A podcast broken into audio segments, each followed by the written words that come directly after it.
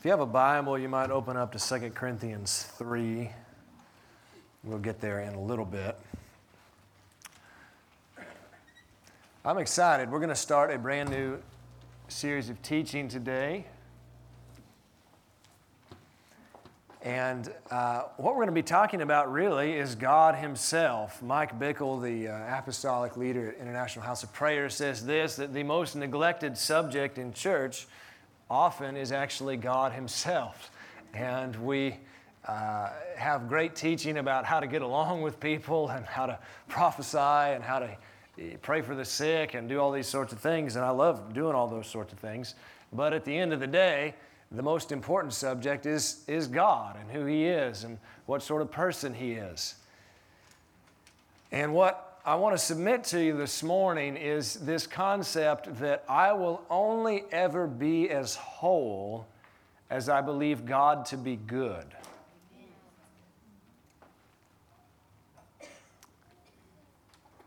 Most of our brokenness comes from an inaccurate picture of who God is.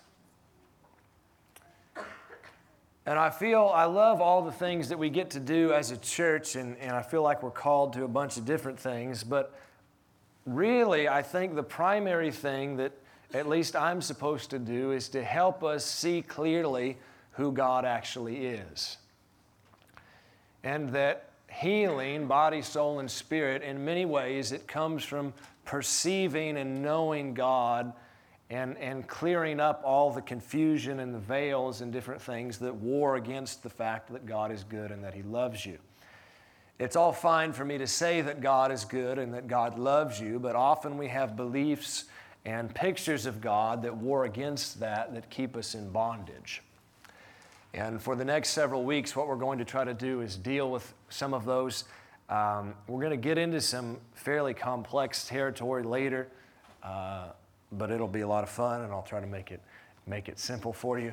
Um, but as my friend Dave says, I'm kind of a nerd, and so I like to go. I like to, to do some of these things. Here's the deal we were all created for glory. Romans 3:23 actually says that we've sinned and that we've fallen short of glory. Glory in the Bible is the nature and character of God when it is on display, when it's manifested. What this means then is that I was created to outwardly manifest the love, the power, the goodness, the mercy of my Father. And when I sinned, it's not just that I did something wrong or violated a specific commandment, it's that I failed to live up to my calling, my true identity. I lived at a level that was less than what God created me to be. And this is important because many of our stories, many of the ways that we view God and the, the whole narrative about humanity has to do with rule keeping and how well you kept the rules. And Adam and Eve, you know, they didn't keep the rules very good, and that made God very upset. And so Jesus came here to sort of calm God down. And while there's a truth to the, the fact that we need to live moral lives and all that sort of stuff, that's a much smaller picture of what's actually going on in the narrative of humanity than is actually accurate. Sin is not just doing something wrong, it's being less than what God created you to be. Many people actually believe that Adam and Eve, when they were created, the Bible says that they were naked, but when they sinned, something happened that enabled them to, to notice that they were naked. Now, some people have theorized that they were actually clothed with light because the Bible says that God Himself is clothed with light. Now, I don't know whether or not that's true. You can't find chapter and verse for that, and so don't make a, a doctrine out of it. But the point is that often in the Bible, glory and light are associated with one another, and we see the glory of God as light. And so Adam and Eve were created to be beings that radiated the light of heaven on the earth. And then they sinned, and the lights went out. And since that time, God has been on a quest to turn the lights back on. But the fascinating thing is, what is his strategy to do this? because it's not what you might think. It's not to give you a bunch of rules and command you to live up to them. It's not to shame you for having the lights turned off and, and being confused and all this. In fact, the strategy that God has for fixing this problem is found in 2 Corinthians 3 18. Hopefully, you found it. Uh, but 2 Corinthians 3:18 says this, "But we all with open face beholding as in a glass the glory of the Lord are changed from that same image from glory to glory." Now, again, if you picture glory as light, what he's saying here is that I'm meant to progressively radiate more and more the love and character and nature and power of the God that I love and serve. But what's the strategy for accomplishing this? He says it's that I have to behold God's glory. I have to see Him for who He is. The more clearly I see God, and what I'm going to talk about today, the more clearly I see the Father, the more I will be changed into His image. The more I will reclaim my original identity, my original purpose, the more I will be made whole. Sin really makes me lose sight of who I am. It confuses me about what I'm called to do. It makes me believe that I'm to be involved in things that are less than what God originally created me for. And this ultimately is the problem with sin is I mean it, it's terrible and it destroys you and all these sorts of things, but it disassociates you from your original purpose, from your created destiny. And it leaves you broken on the inside. But what sin breaks, a clear picture of God will fix. It's true. And I can trace in my life sinful behavior to inaccurate and broken pictures of the Father. And as I clarify who the Father is, and as my heart is made whole, I live holier. And not only do I keep the rules better, but I actually like people. and I actually get to do the stuff and see people healed and, and prophesy and do all these kinds of things. So I love all the teaching about how to do the Christian stuff, but at the end of the day, what makes it work is when I know the Father. So, a big piece of our brokenness, especially in our society today, comes from fatherlessness. And there's even a lot of research that's been done about this. But perhaps worse is, is a distorted view of the father. And many of us have had broken relationships with our natural fathers and so forth. And this can create a false perception of who God is. But today, I'm really just want to talk to you about the, the story of the cross and the resurrection and the story of our salvation because I think the way that we tell that story often paints a picture of the Father as less than He actually is. And this is damaging. So, a major way of thinking that many theological traditions have dating back to St. Augustine is the idea that everything that occurs is the will of God. Good or bad, whatever happens, it must be God's will. And Augustine actually said this he said, The will of the Almighty is undefeated. Now, I'm not going to take the time, I've done this in other messages, to, to explain why I disagree with that statement. But if you just look honestly at the Bible, there's many, many occurrences where God will say, I want this to happen, and then the complete opposite happens. Okay? Has anybody ever had God tell them to do something and then you do the complete opposite of what God said? Anybody? Okay? Um, so uh, just being, just being real, all right? I believe that the will of God is, is thwarted actually all the time. Uh, but if you believe that everything that, has, that occurs is ultimately because God wills it, then you've got to do something with those parts of the Bible uh, where it appears like there's tension between what happens and what God wills. And so, what theologians created is sort of this concept that is called the difference between the hidden will of God and the revealed will of God. And what is often said is that there's a revealed will of God, which is God telling you, you know, what, what he thinks should happen. But then underneath that is a sort of secret hidden will that we can't know and we can't connect with, and we only know about it in hindsight.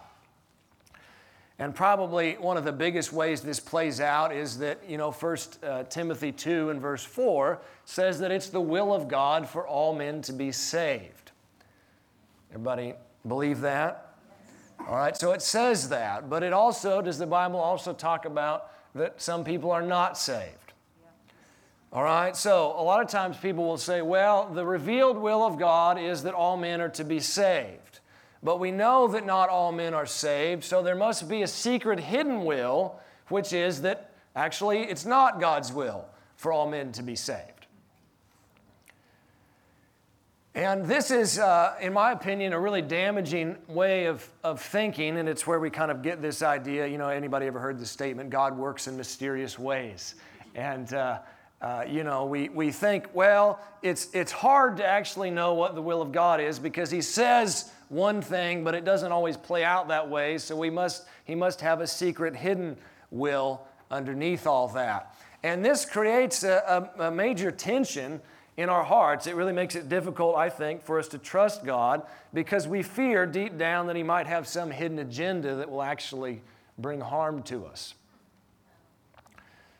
Now, what I think is even more damaging is, and, and I don't know that anybody teaches this, but this is the way that it often gets written on our hearts, is that we tend to see Jesus as sort of the revealed, safe, happy will of God, and we see the Father as this sort of dark, mysterious, hidden will of God. And most people are okay with Jesus. You know, Jesus was great. He, he healed everybody that came to him. He, forgave sinners. He, uh, you know, partied. He was an awesome guy. People loved Jesus, they were drawn to him.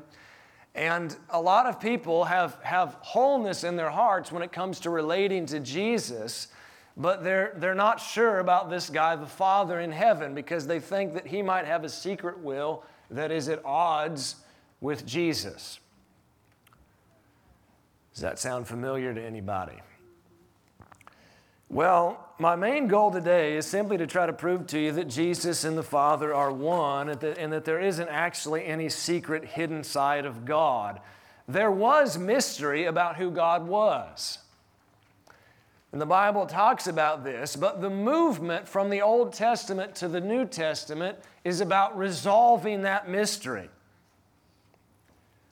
It's about clarifying who God is. And if you look at John real quickly, chapter 1 and verse 18, Jesus explains this. He says in John 1:18, "No one has ever seen God, but the one and only Son, who is himself God, and is, is in the closest relationship with God has made him known. That's the NIV. The King James says this No man has seen God at any time, but the only begotten who is in the bosom of the Father, he has declared or revealed him. This is a striking statement because he's saying nobody has seen God. Well, what about all the people in the Old Testament that saw God? Is Jesus discounting all those encounters? No, what he's saying is basically what 2 Corinthians 3 says, which is that, that the law and the Old Testament had glory. It taught us things about God. But the New Testament, in the light and the revelation that Jesus brought, so far exceeds the revelation found in the law that it's like nobody back there even knew God. It's like when the sun comes out, you can't see the stars anymore. The stars have light, but the sun so far eclipses, so far outshines and outstrips the light of the stars that you can't see them. And so Jesus is saying, Look, guys, I know there was a lot of confusing stuff that happened in the Old Testament. And we don't throw the Old Testament out. The Old Testament teaches us lots of things. I love the Old Testament. But if you go to like the book of Job, and that's where you get your picture of God, you're going to the book that possesses the least light and you're using that to try to determine who God is. Now, the book of Job has powerful revelation in it. I, I, like it, but you need to interpret it through the lens of the new covenant and through the lens of who Jesus is. And what he says here is that Jesus is in intimate relationship with the Father, and so Jesus is the one that is best equipped to tell us who the Father is. Job does not tell us who the Father is, Jesus does. The law of Moses does not tell us who the Father is, Jesus does. In fact, 2 Corinthians 3 actually says that the law puts a veil over God. And this is why, if I'm in legalism and I'm trying to earn things from God, it actually makes it difficult for me to connect with the Father and see Him for who He really is, because the law veils my heart. And it makes it hard for me to see God. If you turn over to Hebrews 1, verse 1 through 3, it says this God, who at sundry times and in divers places spoke in times past unto the fathers by the prophets, hath in these last days spoken unto us by his Son. So he says, Look, in the Old Testament, God spoke in a lot of different ways. He spoke through the prophets, He spoke through uh, uh, angels and all these encounters and so forth. But in these last days, He's spoken unto us through Jesus, whom He has appointed heir of all things, by whom He also made the worlds, who being the brightness of His glory and the express image of His person I don't know that we fully believe this. Jesus, the man, the Jewish man who walked on the earth for 33 years and who ministered for three and a half years, who healed every single person that wanted to be healed, who forgave every person's sin that wanted to be forgiven, who, who uh, touched lepers and, and embraced sinners and ate with tax collectors, the, the man who let uh, uh, women who were not meant to, in that society, meant to learn. He let him come and sit at his feet. The, the man who let a prostitute wash his feet with her tears and dry them with her hair, that man is the full expression of God. He is the exact image. The exact image. There is no greater revelation of God coming than the one brought by Jesus. Matthew, Mark, Luke, and John, these pictures, these narratives that we have of Jesus, they are the full expression of who God is. And the climax of the books, all four of them, are the death and resurrection of Jesus. And what we've got to understand is that those moments speak to us more clearly than anything else in the Bible who the Father is. And so I think we've got to redefine a little bit what those moments mean. And we'll get there in a second, but I wanted to read just a few more scriptures to you. I'll do these really quickly. In John 10 and verse 30, Jesus basically says, I and the Father are one. We're one. In John 14 and verse 9, Philip is talking to Jesus and he says, Jesus, show us the Father and it will suffice us. And Jesus says, Have I been with you so long and, and, you, and you haven't known me, Philip? How do you say to me, Show us the Father? And then he says, If you've seen me, you've seen the Father.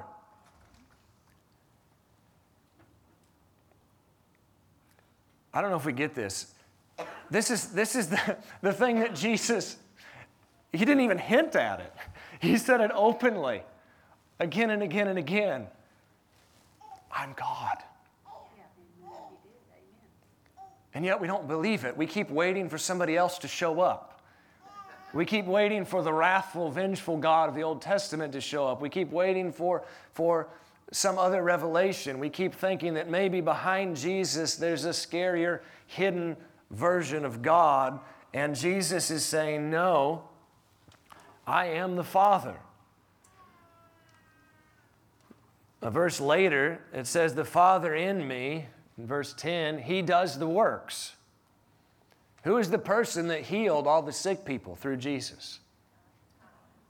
The Father. Who's the person that embraced lepers in their brokenness? It's the Father. Colossians 2 and verse 9 says that, fu- that the fullness of the Godhead dwelt in Jesus bodily. All of the Father, Son, and Holy Spirit somehow fit inside the flesh of Jesus. I don't fully understand this, but when I, when I see this, it begins to make me whole. And I, I just think about, I just think about at the Last Supper, there's John, and he's leaning his head against Jesus. Why is he doing that? Because somehow he doesn't even have the words for it, but when he's close to Jesus, he's close to dad. He's close to his father. I have little kids, and, and when I sit down, it's like a magnet. And they want to crawl on me. You know, they just do. They just want to be close to me. And, and you know, if you pressed my son, he wouldn't really even have the words he's for to explain why he wants to do this. But if you really pressed him, he would probably say, Because I love you, Daddy. But here's the greater truth that's not actually why he wants to be close to me, it's because I love him. That's why. Why did people follow Jesus around so much so that he couldn't escape them? Because they didn't have the words, but, but in here, somehow they knew this is, what, this is what I've been missing. When he speaks, something inside me is made whole. I'm reminded of my identity. Somehow I, I realize something about myself that I, I never understood before that I, I'm loved and that I'm valued and that I'm not an orphan, that I haven't been left alone. His voice is the voice of the Father. And when I hear it, I'm made whole. I think a big part of our, our disassociation between the Father and the Son has to do with how we interpret the cross. And I want to ask you to sort of reevaluate what you think happened um, at the cross. Now, I don't want to just throw out anybody's theology, and this will probably run against uh, what a lot of you have been taught. But if you really look at the scripture, I don't think that our picture of what happened is actually um, accurate. Often, the way that we tell the story, it, it actually shows the Trinity not working together in the cross. And what it seems like is that Jesus gets left up there by himself, hanging alone, and the Father turns away. And, and that's how it's described. And that makes certainly a hero out of Jesus, and we love Jesus, but I actually think it presents the Father in a light that's less than he deserves. And I'll show you this. I don't believe that God abandoned Jesus on the cross. Now you say, well, Pastor, why did, why did Jesus say, My God, my God, why have you forsaken me? Well, we'll get there. But first, before Jesus said that, if you look at John, verse 16, or chapter 16, and verse 32.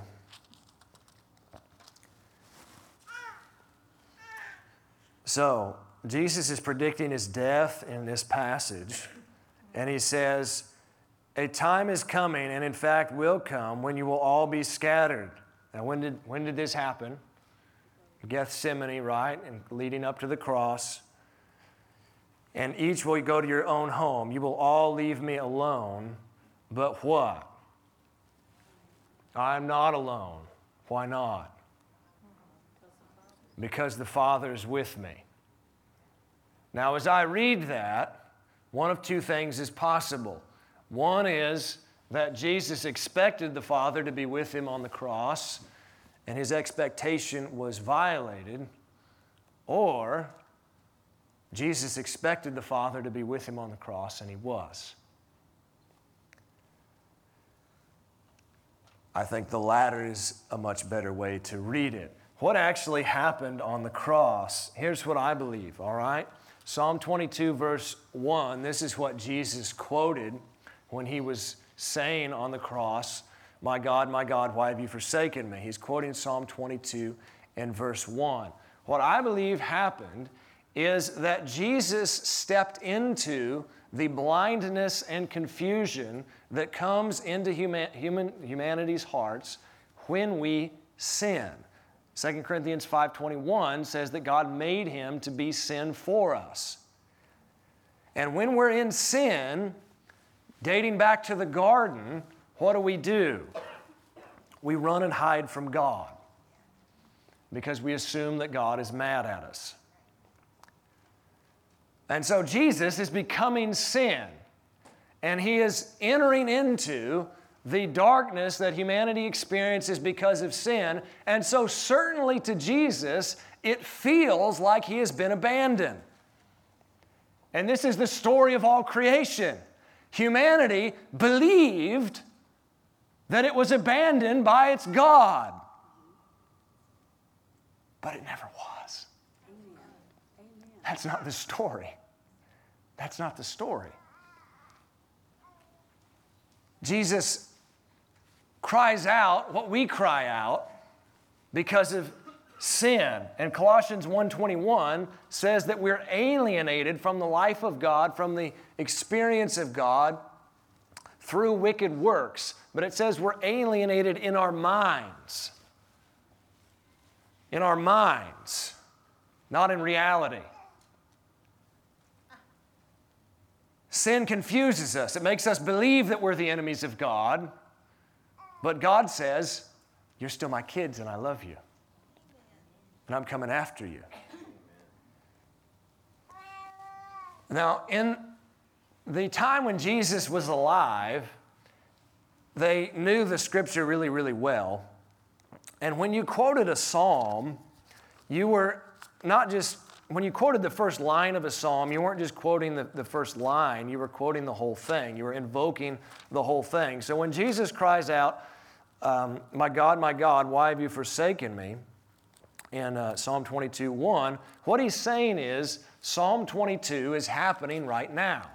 And if you've read Psalm 22, it's an amazing, amazing prophetic picture of the cross. It talks about uh, how Jesus' you know, garments were uh, they cast lots over them. It describes the physical pain and, and suffering and all these things that he went through. It's uh, stunningly accurate.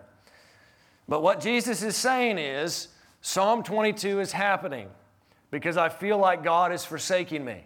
But if you read the whole psalm, go down to Psalm 22, verse 24. What does this say? Talking about God, it says, He has not despised or scorned the suffering of the afflicted one.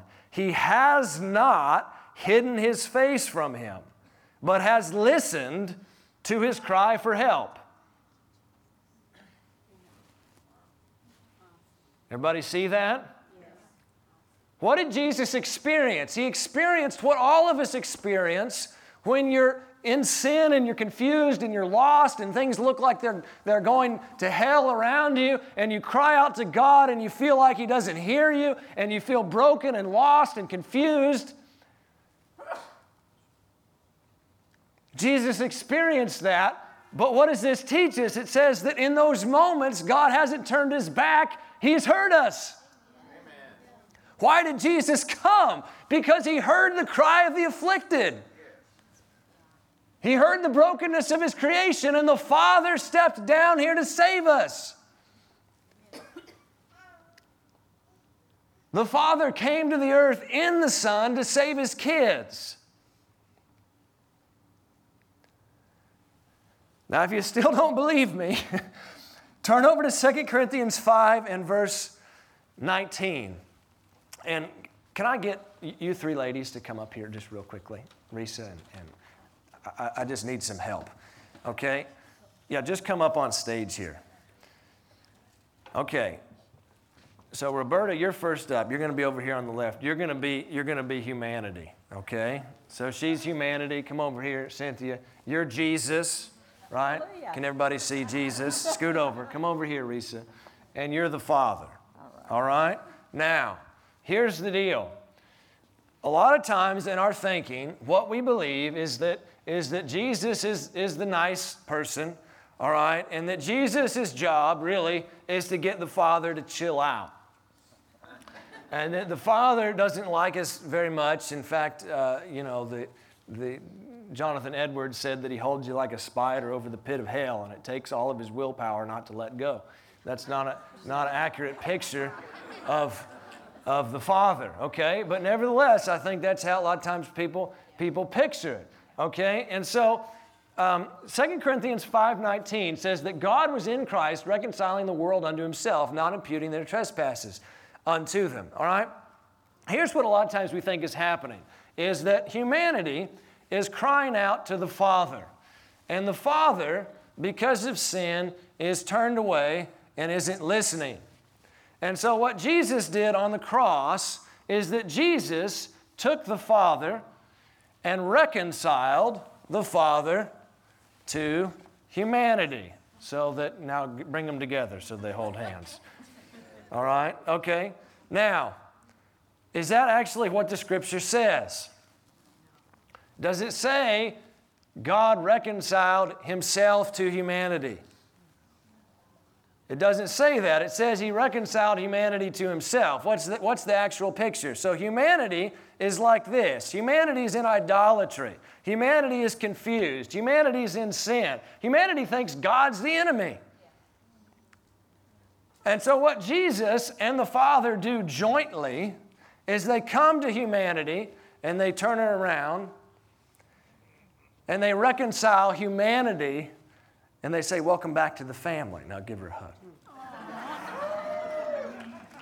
You guys can sit down, give them a hand.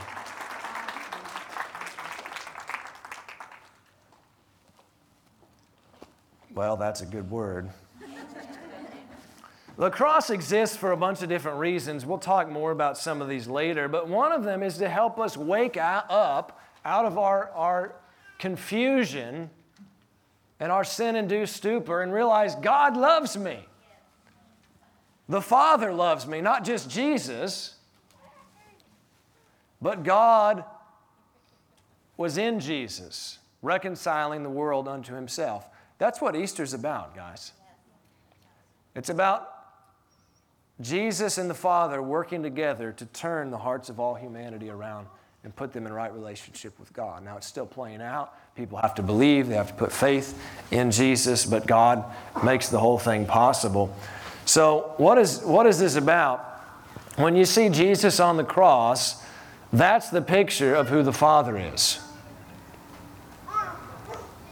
Where's the Father in that situation? He's in Jesus. He's not in heaven somewhere looking away.